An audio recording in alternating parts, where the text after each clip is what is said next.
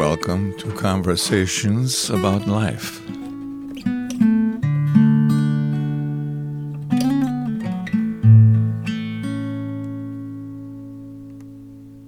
Happy to be with you, and it's a privilege to have a conversation with you, so thank you. Thank you.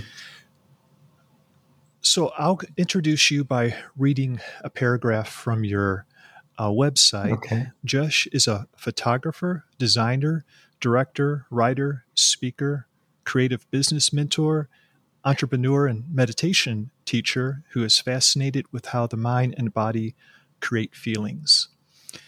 And I know you from a workshop that I participated in, and it was along the lines of the super feel, a method in photography to give room for real, authentic experiences of with the people who are a part of the photo session. And then you're also just from reading on your website, are involved in kindred meditation. It's a form of meditation. Yes, so anything else you'd like to say as far as just who you are, Jesh? Well, I mean, as you can see from the bio, there's a lot of different things I'm interested in. And the commonality is really, I'm just fascinated with the human body. I'm completely obsessed and blown away with just how beautiful the organism of this incredible vehicle that we're in is, and all of its capabilities, and the way that it self-organizes and changes and recreates itself in so many different ways. Particularly, I'm interested in our interrelation to other bodies and how we form community and connection and relationship, and the role that that has in the way that our bodies produce feelings. So all of those different forms that are mentioned on the website are really just different angles that I've tried to come in to see this thing I'm trying to look at better. Okay. So yeah, it is amazing. Well, the universe is amazing, including us, and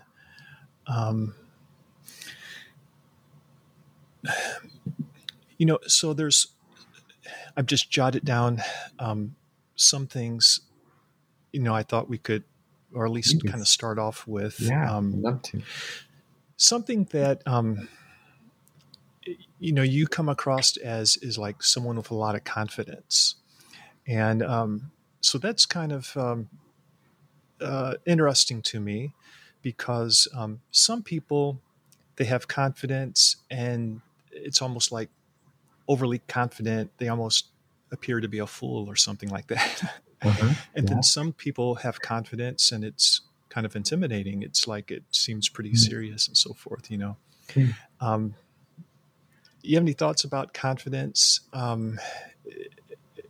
Yes. I imagine, did your parents instill confidence in you? To be honest, I think I remember having a conversation similar to this with you, however many years ago that was, because I resonate a lot with the character that you expressed yourself with at that workshop. You came across to me at that time as a gentle person, as a more reflective, internal person, as a person who thought about things a lot and deeply and sensitive. And that is exactly the way that I am.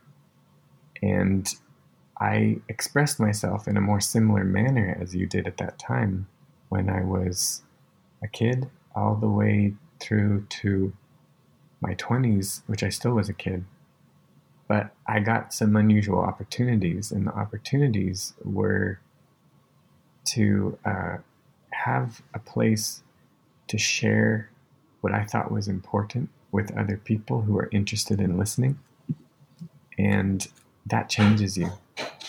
And so there is kind of this idea that we're born a certain way and that's the way that we are. And while it's certainly true that our genetics plays a strong part in the tools that we have to work with as we build ourselves, my experience has been that we have so many tools to work with, so many building block options in those genetic strands, that in fact it is more accurate to say that it is our environment, and specifically our response to our environment, which is the most dynamic force in how we end up coming across.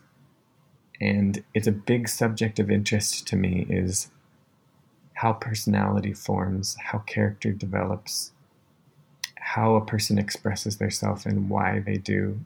And is it possible to make that expression something that's more conscious, which is to say, more connected to their direct ability to decide, rather than to just have it be confined to being a certain way because that's just is how it is.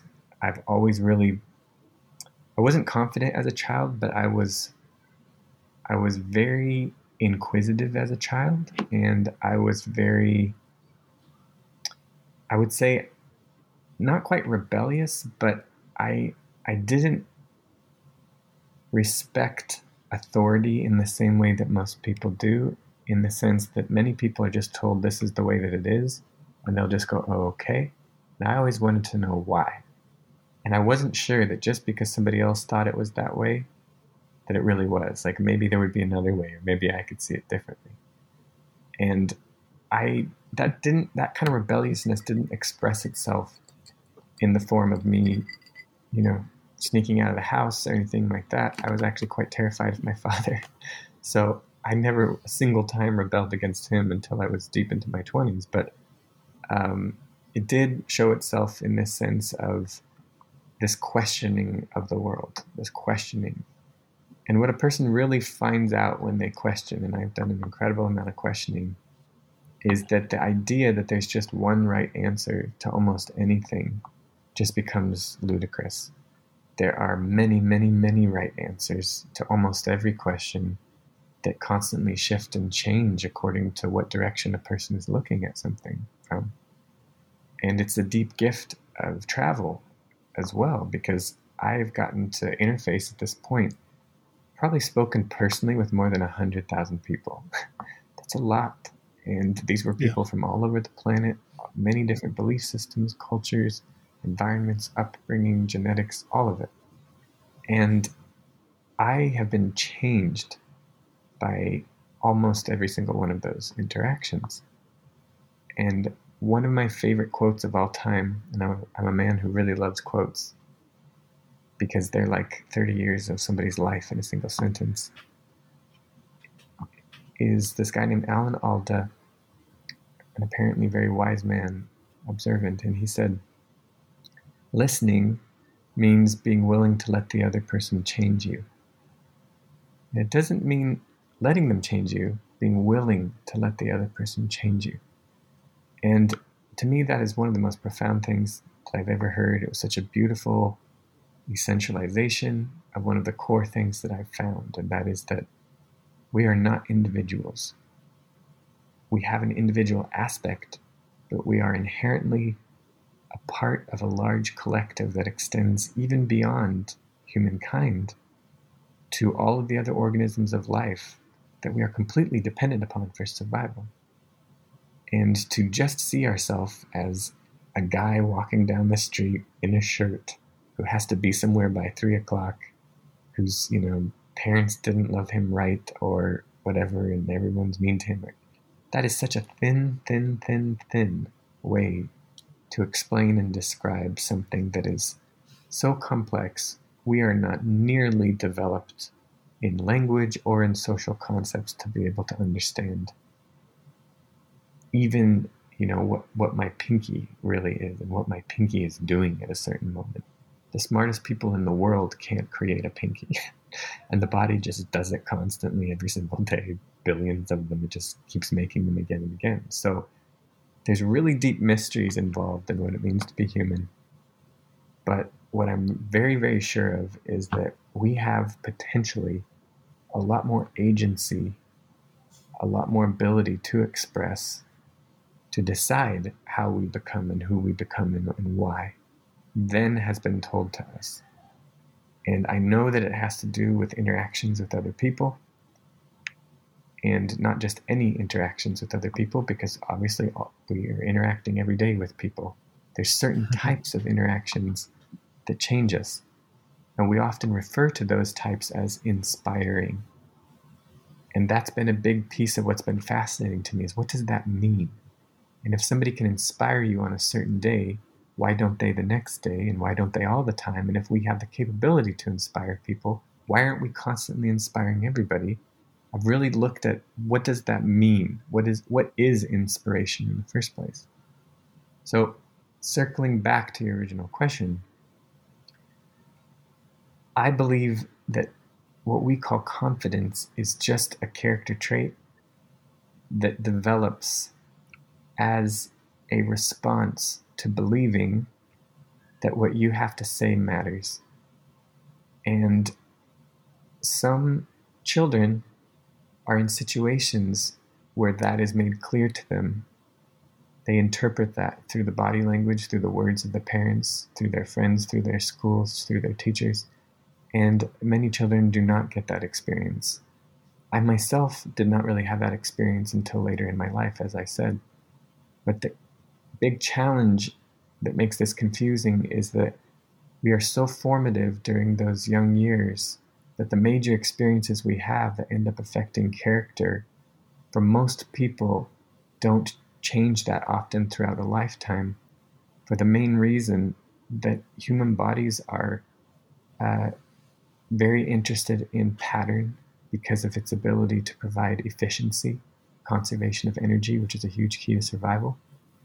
And so the patterns that somebody experiences as a child, whether positive or negative, will tend to become things that become familiar to the mind and therefore associated with continued survival and therefore sought out even after you leave those original influences that created those factors. So all of that to say that most people will tend to continue similar character expressions as they exhibited when they were children, but not because they're not capable of other character expressions, but because we are responses to our environment and we tend to seek out and stay in similar environments. And one of the reasons I came so far from where I started is because my entire life has been a transfer from different environments. And into my 20s, once I got that opportunity and I realized the benefit of it, I basically reshaped my entire life specifically to give me continued access to new environments. And this practice, Kindred, that I've created is the simplest form of doing that I know how to offer to other people, because I got really lucky in a lot of ways. And not everybody is going to get to have the experience of traveling the world and getting to share their mind like I did. But they can still have the internal experience that I did, which was this chance to share what mattered to them and a chance to be validated by other. And when those two things happen, you change. Your brain changes. It's just neurological. And Kindred, of many ways I could describe it, that's one of the main ways, is I wanted to give people the rare opportunities that I had had, and I wanted them to be able to do it way cheaper than the costs that I had to pay to do that. All right. I guess when I think of confidence, I think of something similar to what you did mention. Like it's the moment is so important that it's almost like being in the zone. You know, nothing else really matters. The thing that breaks some confidence is sometimes it's self-consciousness. But if what we're after is so important, like the moment with the other person or whatever it might be, then there's really no room for anything else. And I think that's similar. You mentioned something along those lines in there. about, yeah, I forgot exactly how you phrased it, but something along those lines. It was a long answer. Yeah. I don't fault you for forgetting. Yeah. So like the thing in me that like I'm just trying to ask is, or keeps coming to mind is like, you know, what are y'all about? Like, what's the most important thing to you? But you kind of like started off with that. Your interest in just the human experience and which you believe is, you know, much deeper than just, you know, potentially than how we live it.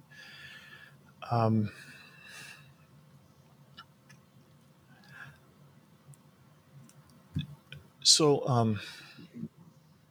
something else that I had just kind of scribbled down here and is, you know, I've thought about the idea of chaos and order, and I'm probably getting that from Jordan Peterson, who speaks of that sometimes. I love Jordan Peterson. Yeah, I do too. And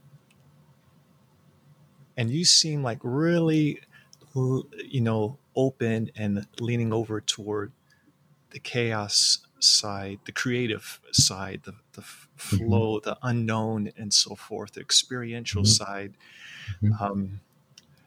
compared to like the other side would be like the safe, solid, known side and everything.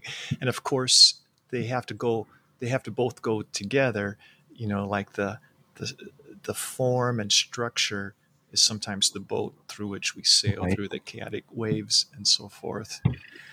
But 100%, yes. That's my impression of you, that you're into exploring those waves of chaos, so to speak. And I guess that's where growth and learning and new things arise from. Is that how you would see it? Well, as I recall, you were a person who was interested in or had studied religious texts. Yeah. And that was true for me as well. And one of my favorite scriptures from the whole Bible is John talking about this vision that he had of this angel that had one foot on the shore and one foot in the sea.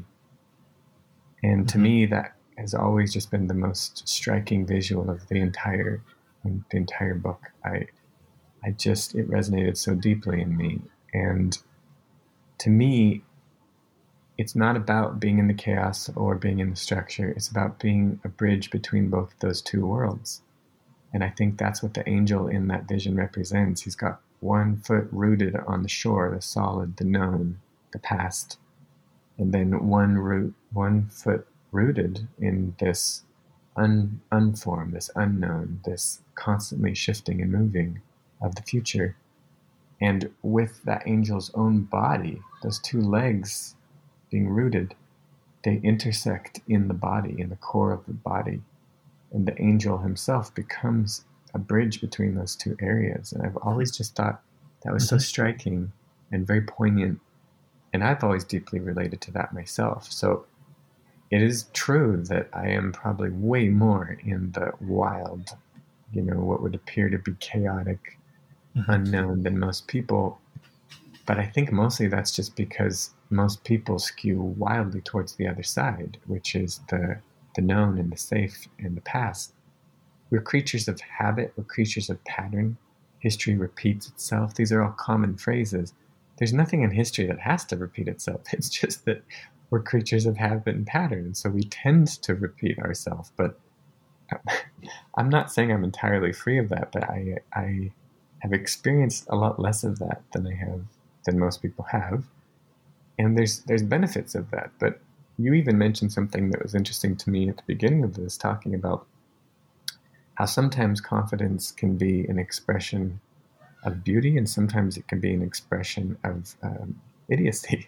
You know? Right. And there definitely is a line in there, and I cannot claim to have not made many, many mistakes. I definitely have. But another of my favorites, Oscar Wilde, he says, only those who risk going too far can possibly know how far one can go.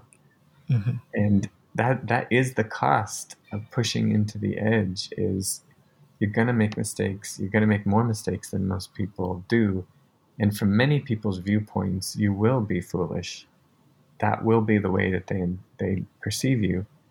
However, when I look at the long span of history, as we understand it, I can't help but notice how many of the people who gave the most to us were often ridiculed in their time, and then later they were championed and exalted. And, you know, Van Gogh died without an ear and, you know, poor, and now his paintings are being sold for ungodly amounts of money. There's many, many examples of him. You know, they killed Jesus for God's sake. You know, so mm-hmm. It's common for us to not be good as a species at telling the difference between foolishness and wisdom. And I think they're related, honestly. I do. I think there is a relation. I may have been thinking more about like maybe arrogance. Like there's wisdom in humility too. So 100%. that may be kind of what I'm thinking of. It may have been a better word than overconfidence, perhaps. But. Well, I don't think you're wrong. I mean, I think I've noticed that too. And in fact, of all the people that I've met, it's only really humble ones that touch me and impress me the most. Because to me, if you're humble, you're paying attention. Because if you really look at the universe, the grandness of it, the expanse of it, the magnificence of it, the mysteries that our bodies are made of, the only appropriate response, in my opinion, to all of that is humility. Mm-hmm. And so somebody who isn't humble, no matter what their other achievements are, a lot of times it's not super interesting to me, because all of my favorite people, for sure, I would describe it as humble. Mm-hmm. And yeah, I think it's possible to be in connection with what you feel you have to share and also still be humble about it. Yeah. And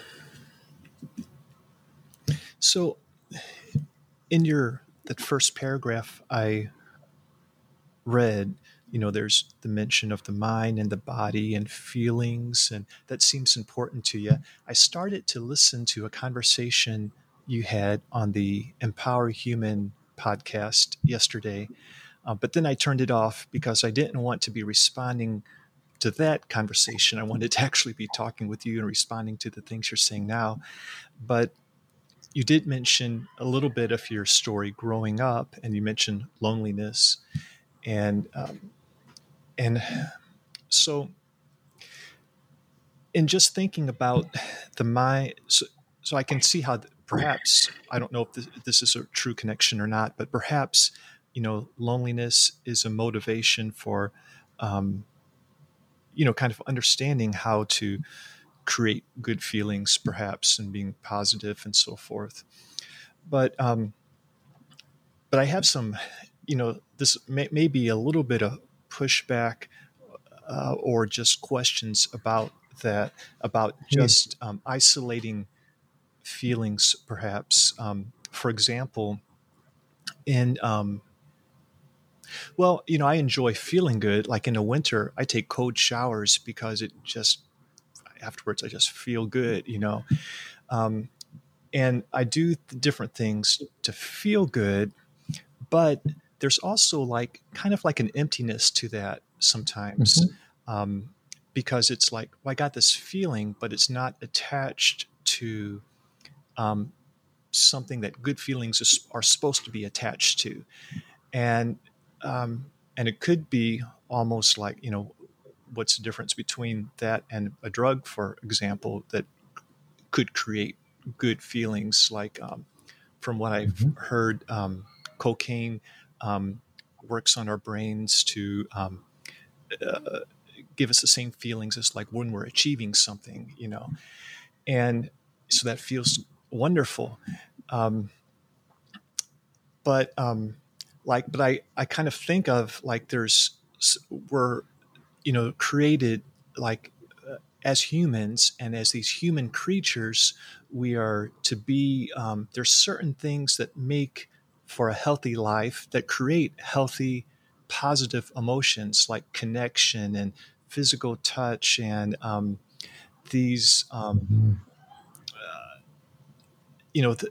and progress through projects or, you know, serving and stuff like that. So I wonder about the idea of focusing so much on, you know, or I don't know about so much or so, but focusing on the feelings in isolation with that human activity. And I can see how it can be helpful because we need help sometimes. And, but I wonder if, if a better way is to be trying to build our life as much as we can in some way that is like human in the way that humans are to be, and those positive emotions just coming forth from that and things along those lines. I don't know. Do you have any thoughts about that? Oh yeah. Tons of thoughts about that. I'm certainly not an advocate for loneliness. In fact, a lot of my life has been specifically exploring how to end loneliness. I think of loneliness as a disease, and I think that it's a curable one. It definitely has cures. Our society presently is shaped to make it difficult for people to not be lonely, to be honest. And loneliness can even happen inside of structures where people are surrounded by people. And there can still be incredible loneliness. We have suicides at all-time highs. You know, we have a lot of isolation happening. World Health Organization even cites loneliness as the number one cause of disease on the planet, which was startling when I found that out. So I think there's a difference between loneliness and aloneness. I think it's a very important difference. And specifically to your question, I think that there's different stages of maturity in humans. And we've got this really obvious one of like babies and children and young adults and then adults. And that's kind of obvious to us because we can see it. But mentally and emotionally, there's a similar progression that happens. It just doesn't happen in most people. Not to the degree of their full potential, that's for sure. And what I mean by that is when I suggest that feelings can be created and managed internally, I don't mean that a person should, that the highest mark of achievement would be to not need anybody else or want anybody else to be involved in feeling generation. What I'm more saying is that many people are at baby or young child version of relationship with their emotions. So they need constant stimulation, they need constant soothing, they need constant interaction in some form just to be okay. And if they don't get that from real people, then they get it from video games, or they get it from Netflix, or they get it from drugs, or they get it from food. They get it from these things that are trying to replace this constant soothing. And it's not even that I think that's bad. I just think it's not the most joyful or productive use of a life. So the thing I really try to help people with in this specific category is not saying you're never going to need anybody else again to use your emotions. It's to learn how to self-soothe. It's to learn how to create at least the bare minimum of what's necessary to be okay. And why that's such an important shift is because a baby and a young child and even a young adult is dependent upon the other for their needs to be met. And as long as we have dependency, depending upon what level that is, you know, a child is less dependent than a baby, and a young adult is less dependent on than a child is. But the further down that ladder that you are, the more desperate your actions are going to become when you feel that your needs haven't been met.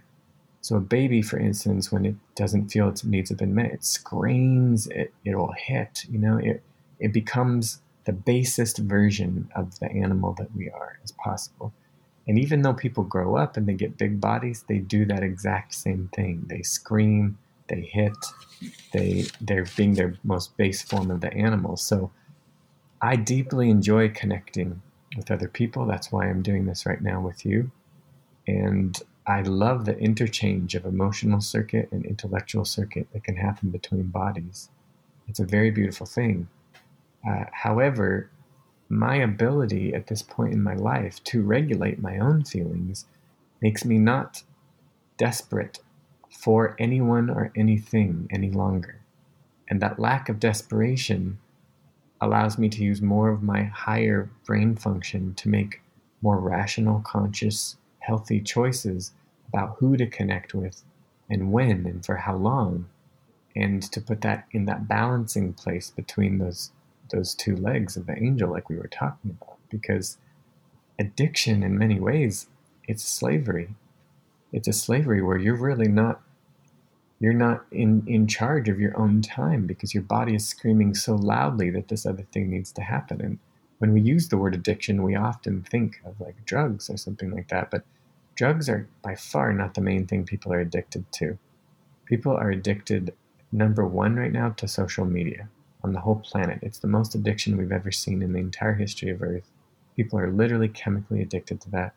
And I think number two, they're addicted to relationships that they have with people, certain dynamics and them playing out in certain ways.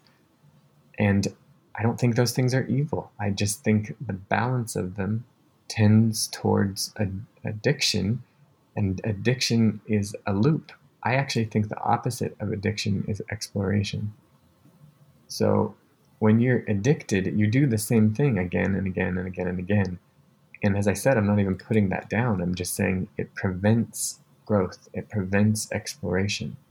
So my main focus and excitement around helping people to become self-sufficient in terms of self-responsible for their emotions is just about helping people graduate at least to a place of young adult, if not to a place of adult, where if, you know, you told me I was a stupid idiot, you never wanted to talk to me again, I'd be like, oh, that sucks, but I'll be okay. Versus somebody at a lower emotional state, even like the way I was 10 years ago, that would have bothered me for days, weeks. And that's not efficient. Right. Yeah. So the whole idea of being able to rise above our situation, and I think, like, just you mentioned that I was into religious texts. So yeah, I come from a Christian perspective, and I think the need for that drives me hard toward Christianity, because it's a way to rise above and go forward in a situation rather than just being bogged down in it. In a sense, it is order, but I can relate to everything you were saying, and I can relate to the need to not be in the turmoil of needing people to respond in certain ways and things like that. Well, I think religion is actually, it's social technology that allows primarily for emotional regulation. I think that has been its main function throughout history on a biological level, is to give people practical, efficient systems to be able to regulate their emotions. You see people who are devout, you know, that word devout is an interesting word. And those people are the kind of people who almost always have deeply emotional experiences, you know, with their relationship with the divine. And even, you know, these ideas around forgiveness and that there's a God who forgives, that's about emotional regulation, you know, about, you know, thou hast turned my mourning into dancing, that's emotional regulation. I could go on and on with so many examples of what it is, but that's one of the core needs that humans have. And I think that as people have thrown out religion because of their perspectives of its accuracy or not, based on interpretations, you know, of mixes of science and all that kind of stuff, I think unfortunately they really threw out one of the best things we had going for us in terms of our ability to regulate emotions. So whether a religion is accurate or not, to me, is a whole separate question from how good was it at helping people to feel okay and have homeostasis, because that's a very practical benefit of it, setting aside the other implications of it. And I personally think most of the religions that I've certainly ever encountered had a lot of really beautiful ways to bring people together, to give them a sense of purpose, to give them this understanding that things would be okay even in the worst of their times. These are all base emotional regulation needs that the body has. And I have some quite deep dives into that personally that I'm not sure if you'd want to get into or not, but I actually even believe that the whole idea of Jesus being in your heart, and of course, you know, heart is like the center of the feeling symbolically, and this ability to be able to communicate with Jesus, with God, all by yourself, it's a way of creating a lack of loneliness in the body when otherwise a person would theoretically be lonely. But you're talking to yourself, you know? That's the thing about Jesus talking to you, is nobody else ever hears it. And I don't think that that makes it not happening, but I do think that it's clear that people who are able to have strong relationships with God as they experience God are people who will tend to be better at regulating their emotions in difficult moments than other people. And I don't take that as an accident. I think it's beautiful. So I won't go further into that unless that's an interesting subject to you, but I thought a lot about that because I had a quite deep experience with religion myself as a child.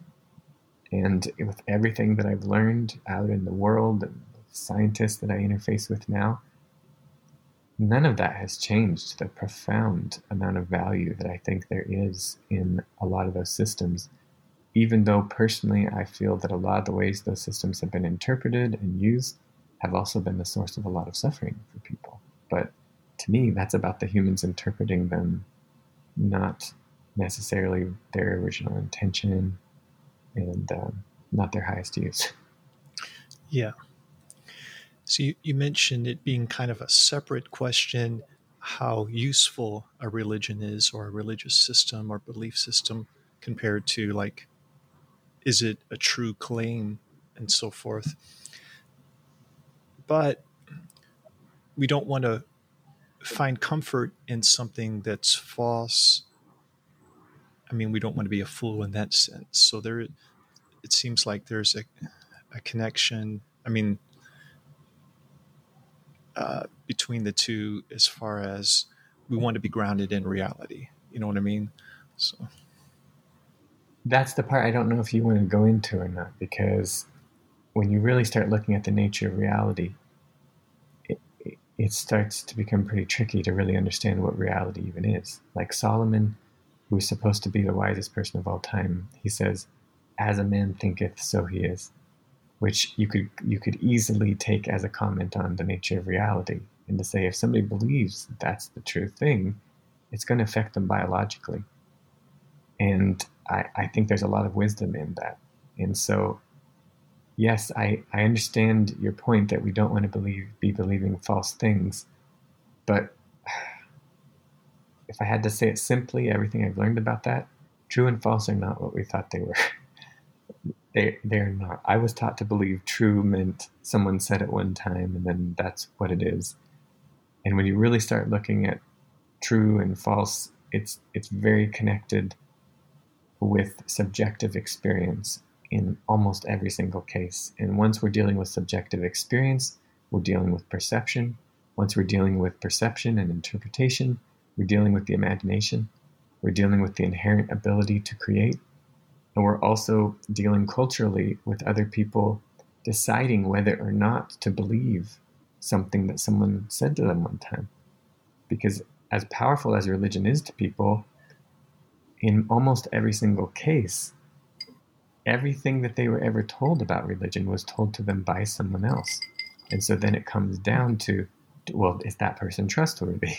And it's kind of a really long line of telephone. And some of these people who are now 2,000 years dead, in a certain way, they're unassailable. Their characters are unassailable because you can't make a rational argument that they were wrong because, I mean, were they wrong? Were they right? I mean, they're dead. We don't know anymore. And as I said, this starts to bridge into like a whole nother section, but I'm just saying that truth is not as simple to me as a singular perspective. This ability that we have to be able to move around something and look from very many different sides clearly shows there's a lot of ways to see everything. So if a person is talking about whole truth and absolute truth, which are hugely popular subjects in a lot of fundamental religion, from what I've seen a lot of the time, those words easily get interchanged with what I would think is more accurately perspective. Yeah, so I can see that, just thinking about the universe, like how can we grasp it and so forth. And I think we're boxed. I think of us as creatures and we are boxed in a way by being creatures, just like my cat is boxed in by being a cat. So my cat can't relate to what it's like to be a human, but my cat knows everything she needs to know to be a good, decent cat, And then I think I might not be able to grasp the mysteries of the universe, but I know what I need to be. I mean, I have what's needed to be a good human. And I kind of think of it's like the Bible as a very practical book. It's not answering those mysteries that we wish we could grasp, but that we, just because we are creatures, we can't, but it gives us what we need. So I believe that it's a very human book, but I also think it's through humans, God revealing himself to us and giving us what we need in order to live in relationship with him and each other. And, there's a lot more to it and so forth. But I agree with you that, to kind of, it's kind of arrogant to feel like we have a hold on truth as far as like, there's just so much worlds so much. Among, inside of worlds, there's just. Exactly. Yeah. I kind of, though, when you were talking about, just perspective, I think that there is like perspective, and things are subjective, but it gets down to something absolute, I think. And I kind of see this most clearly in morals. Like I think there is something that's, there can be like really right and really wrong. And that's not to say there's not subjective ethics. Like in one culture, doing something might be the good thing, and in another culture, doing something the same exact thing might be a bad thing. But yet there's something fundamental, maybe like when you're getting down to like the word love or something like that, that is fundamentally good. And there's also something that's fundamentally evil. So I guess that's kind of like agreeing with you in a sense, or seeing it along the ways that you are, in a sense that things are from our vantage point and so forth, but there's something underlying it that's, solid. And I think there is absolute good and evil and so forth. Well, it's one of the things that really impressed me about Jordan Peterson, because when a person really starts looking at the nature of reality and starts digging into the concepts that we're taught and then starts questioning them, and then you just realize at a certain point that every single concept was just made by humans at some point It's just a way to describe something that somebody experienced. And they do have varying degrees of reliable effects. But that doesn't mean that's the only way to describe them.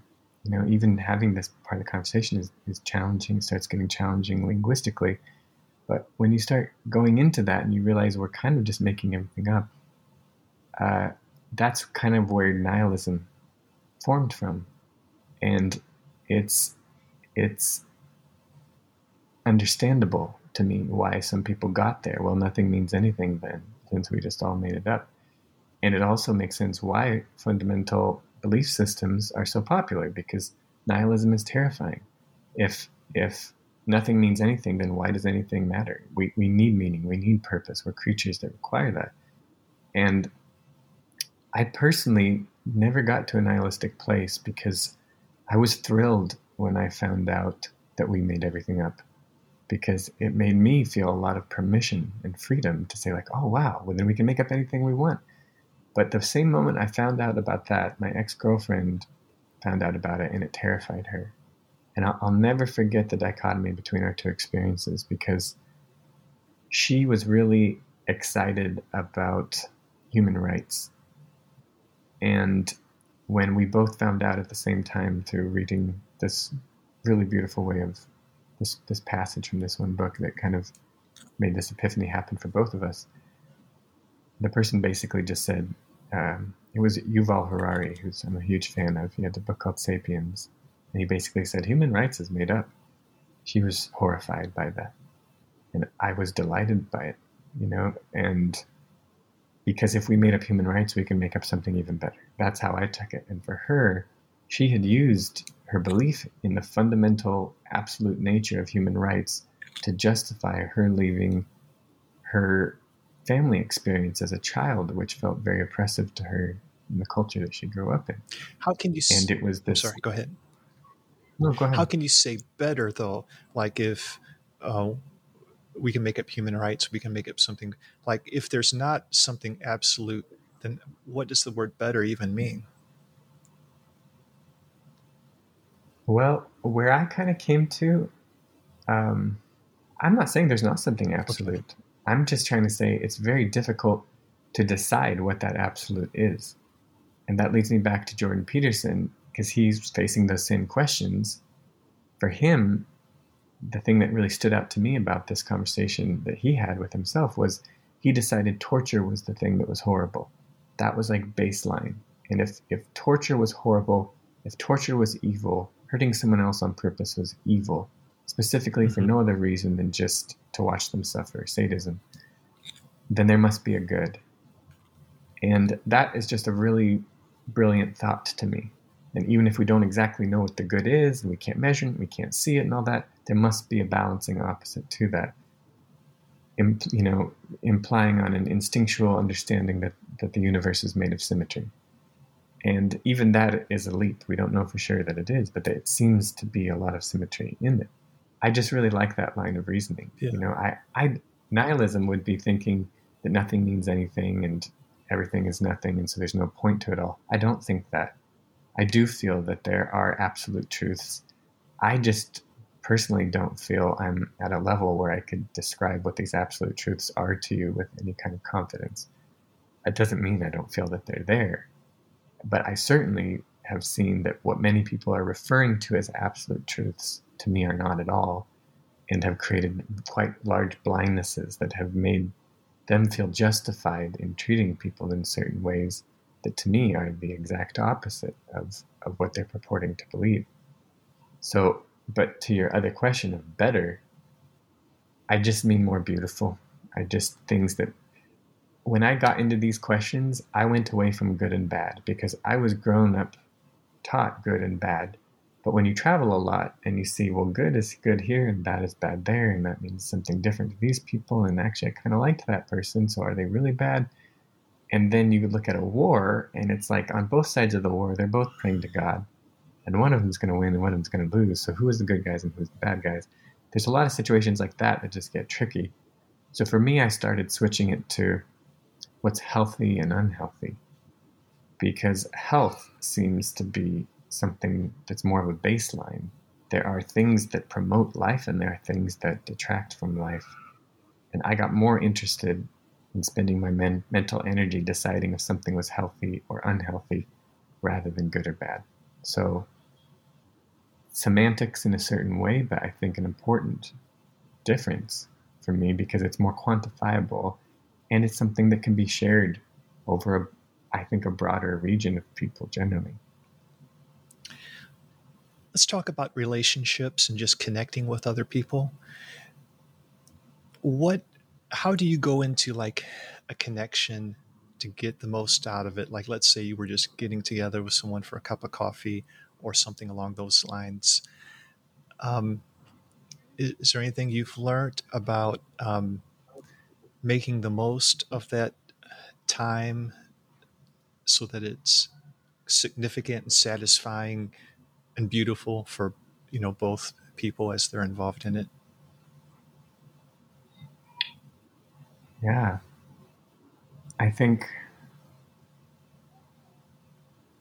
one of my favorite quotes is by an artist from Europe named Zizek, I think is his last name. And he says, "The first creative act is silence." And it's about the deep importance of creating a space and being empty before you make something. Like even in the creation story in Genesis, you know, it's like in the beginning the world was without form and void. Like all of this magic starts with nothing. And the darkness is always first. The emptiness is always there first. And I think it's one of the main things that prevents people from truly connecting.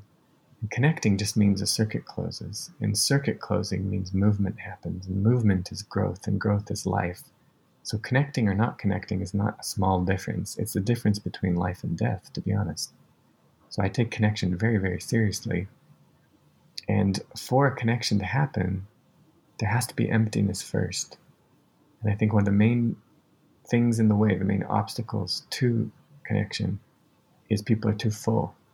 They're too full of their own ideas. They're too full of what they already know. They're too full of the past. They're too full of worrying about the future. They're just full. So in the kindred practice, it's the first step of it, of the three steps. The first is, it's called open. And you practice emptying yourself. You create an opening in yourself, a readiness. Even Jesus would say, "I must decrease so that he may increase." Same thing. It's like there must be an emptying that happens. So as much as possible when I go into any interaction, I just like to come completely open. And that is something that a person can physically practice. And that is partly why I built Kindred, because not only is it key in relationship, of a kind between two people, it's also absolutely fundamental in art, because art is just relationship in a slightly different structure. It's your own relationship with this form that you're expressing in, but we only think that it matters, or we largely measure its value based on how that form is able to be a bridge that other people can connect to you through. So I see art and relationship as incredibly intertwined, and connection is a huge piece of that, and connection has a prerequisite of openness. So I always come open, and one of the early ways that I came up with to help me tell if I was open or not is something that I call the three questions. And the first question is, what can I get from you? The second question is, what do you want from me? And the third question is, who are you? And in the first question, what can I get from you? That's basically an advanced version of Predator. And what do you want from me is basically just another iteration of Prey. And that what can I get from you, what do you want from me is two halves of an infinite physical cycle that really just never ends. And the only way out of that is this third question, which is, who are you? And when I say, who are you, it's just symbolic. It doesn't necessarily mean, you know, who are you to a person, You could be holding up a flower and you could be saying, who are you? You could be looking in the mirror and you could be saying, who are you? It's about a state of the mind that is not in reference to this predator-prey cycle. And even though we think we're so advanced from animals, I think a lot of the times we're really actually not. And many of the decisions that we're making and the choices that we're making are actually just different forms of those same kind of situations. So if a person can use a tool like that to help themselves, sometimes they can recognize that they'll go into a conversation hoping that X, Y, or Z will happen. And that is, what can I get from you a lot of the time? Or they'll be so concerned with past experiences of things not going well, they'll already walk into the situation going, what do you want from me? What do you even want? And both of those two sides are not going to create this third question of the opening. So that's definitely one of the main pieces is me feeling like I want to be open, I want to be curious, and as much as possible, I want to find things in what the other person is saying that excite my body physically. And when my body is excited physically, and there's an expression of that thrill going through, that's joy to me. And so I basically govern my life as much as possible with this instrument of the body that tells me if I'm feeling joy, which is not necessarily happiness, because sometimes I'm sad while I'm feeling joy, but just very aware of my life, very aware of the precious nature of it, of the irreplaceable nature. And in conversations, when I'm by myself, when I'm walking out in trees, like as much as possible, I try to be in that zone. And paying attention to when you're feeling joy physically, that's really good and interesting. Is this a regular part of your days most of the time? Oh yeah, when people ask me what I do, I say I study joy. That's what I do. And the reason for that is because at every single level of the interchange, that's what matters most to me. Coming back to the baseline, what my good is joy. That's the thing that I can count on the most is, does my body come alive because of this thing? And I don't mean alive in a stimulant way. I mean, am I aware of my connection to life itself, presence? I actually think presence is a sense. People talk about being present, but I think presence is a sense similar to hearing or seeing. But it's a sense that measures how alive you are.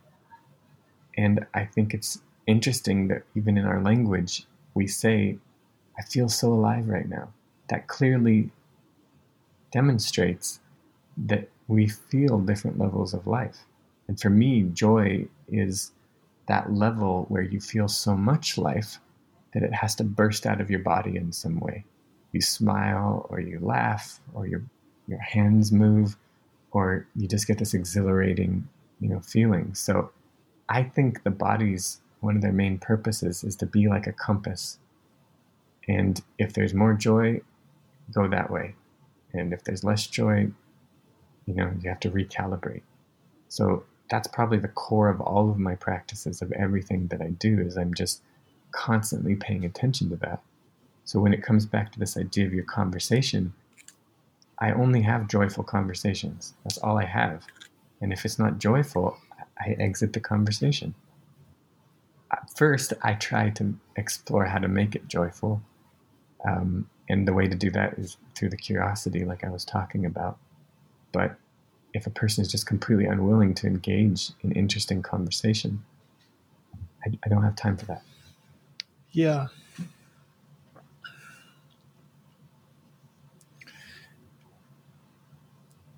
Yeah, I guess one thing, I don't know, this is just the way I think. Exceptions always come to my mind. My son, one of my sons is like this, and it drives me crazy. But I've walked into rooms where there was so much sorrow that everything was just sucked out of me, you know. And there's those situations too. And there's joy, like I said, joy is not always happiness. And sometimes, yes, agreed. You know, we need to experience sorrow, and maybe there's some kind of deep joy in there, even though we might not feel it at first. I don't know, but yeah, I agree. It's a semantical challenge, you know. But when I say joy, I don't mean happiness kind of joy. I mean aliveness. Yeah. So something recently that I've been doing is I have a planner, and at the end of the week, there's a time it leads me through some questions for planning the next week. But it also, the first thing it says is like, look back on your previous week and list like a few wins. So I kind of think back. I've really enjoyed doing this. And I think, so the way I interpret that is what seems significant in this past week? What has happened that really seems important to me? So I'm just wondering for you, it would probably be those times where you felt joy. So, if you were to list and, the past week, what were a few things that your wins or what seemed significant, or the time that you just experienced joy that just seemed significant? Like, what kind of things would you list? Like, what would you be doing? So that's my question. Well, to be honest, studying this, practicing this for as long as I have, my body's frequently in states of joy. It's by far the most common experience that I have now, though that was definitely not always the way that it was. So the body is actually the thing that creates joy. And once a person gets into that more and more and more, you don't need external experience to trigger it as often.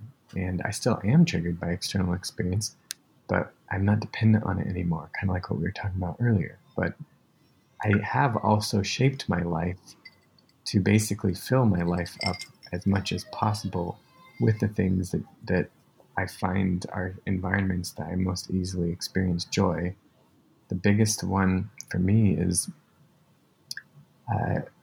in this particular moment in my life, is probably like my personal relationship. My partnership is just an incredible fountain of joy for me. I'm with a very beautiful human who's very, very kind and thoughtful and caring, and loves to be playful like I am playful with life constantly. So that's huge for me. I have a lot of moments of joy with that. That took a really long time for me to learn how to do, to be in a really beautifully balanced partnership like that. But I finally nailed that. So that's huge. I really love music. I have these composers that are some of my friends of mine, but they make really, really special music that doesn't have words to it. It's kind of ambient or soundtrack type of music, and it just really allows my mind to explore. I have a deep relationship with my creative impulse, and I write, and I make things, businesses and structures, and continue the kindred practice. Kindred itself is something that I'm not only created and also teach, I also share it, with the other people in the community. It's a huge source of joy for me. Kindred is basically a joy practice. It's a way to practice creating more joy consciously in the body. So I love trees. I love the sky. I love water. I love the ocean. I live by the ocean, and I go there as much as I can. I love food. I mean, like, it's a crazy long list. Cool. Here before kind of wrapping up and so forth, what routines do you have in your life that are meaningful? Do you have any structure at all that is helpful to you? I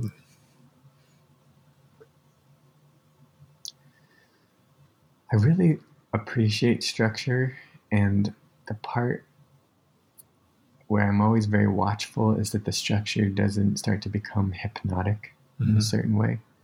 I remember my grandmother was a Catholic, and she would always take us to Mass and stuff. And in some of the people that I saw, they would be going through this certain routine, and I knew they had done it so many times, it didn't mean anything to them anymore. I'm not singling out that particular viewpoint. I'm just saying that's one of my early experiences of seeing that in somebody. And I see that now too in like grocers who have to say, would you like a brown bag or a white plastic bag? It's like they've said it so many times, they just don't mean it anymore. And I am wary of structure's potential to do that. So I try to build structures that allow me to be completely free and use structure to support wildness. As I said, trying to find the balance between those two things. I never let structure, because I think that's just a recipe to joylessness. But I have definitely recognized, and the ability, the reason I've been able to be as successful as I have business-wise is because I do understand the importance of structure. Many people who are as wild as I am are not as good at structure as I am. So I definitely do have a strong sense of structure. I think the practices that are probably most regular for me are writing. Journaling is a very, very powerful way of self-reflection. And self-reflection is just self-knowing and self-seeing. You can't know what you have to give or say to someone else if you're not regularly giving yourself space to find out what that is. Because nobody, I don't think, is born knowing. Going back to the example of Jesus, we don't even hear from him really until he's like 30. I don't think that's an accident. I think it took him that long to really get in touch with what it was that he was here to be and say and to do. And if it took him that long, I think the rest of us can probably forgive ourselves for maybe it even taking much, much longer than that. But I think the work of that looks like self-reflection, which is often a thing that is benefited by spaces of aloneness, not complete aloneness. I don't recommend that, but spaces of that where it's quiet enough to hear yourself. People watch a lot of TV and people are on their phones all the time. That's not being alone. That's not alone. So I have regular spaces in my life where I'm alone. I'm alone creating. I'm alone making. How exactly that happens and when that happens, I try to switch up quite often because I don't want it to become dogmatic. And for me, that works. The balancing between that works. I would also add in exercise. As I said, I used to be a very heady person, and then over the years, I became more and more interested in the body. And I ended up finding out that the body plays a far larger role in quality of life, in intelligence even, in the creative process, in connection, than certainly I was ever taught. And so the more that I've come to understand the importance of the body, the deeper my own relationship with it has become, the more I've learned how to honor it. And one of those ways for me about 12 years ago, 13, was I started eating really healthy. I became vegan and started watching what I ate more. And then over the last couple of years, I became more and more interested in exercise. So I exercise probably 5 days a week or something like that. Love taking long walks. That's definitely a part of the structure of my life. It supports my craziness. Well, Jesh, is there any other topic or anything else you'd like to discuss, before we wrap up, or just anything else? I think just the main thing that comes to me is I just really want to thank you for your time and your presence and your attention and your care. And I remember the first time I met you, I felt a very powerful, gentle soul. gentle spirit. And I just think you're existing in that way that you do is affecting everything around you, and it's really beautiful, and it's affected me. I just want to thank you for that. Thanks for reaching out and inviting me. Thank you. And it's just a privilege to be able to do this. So thank you for your time and for just being here and engaging with me. So thanks a lot. And you're welcome. Your website,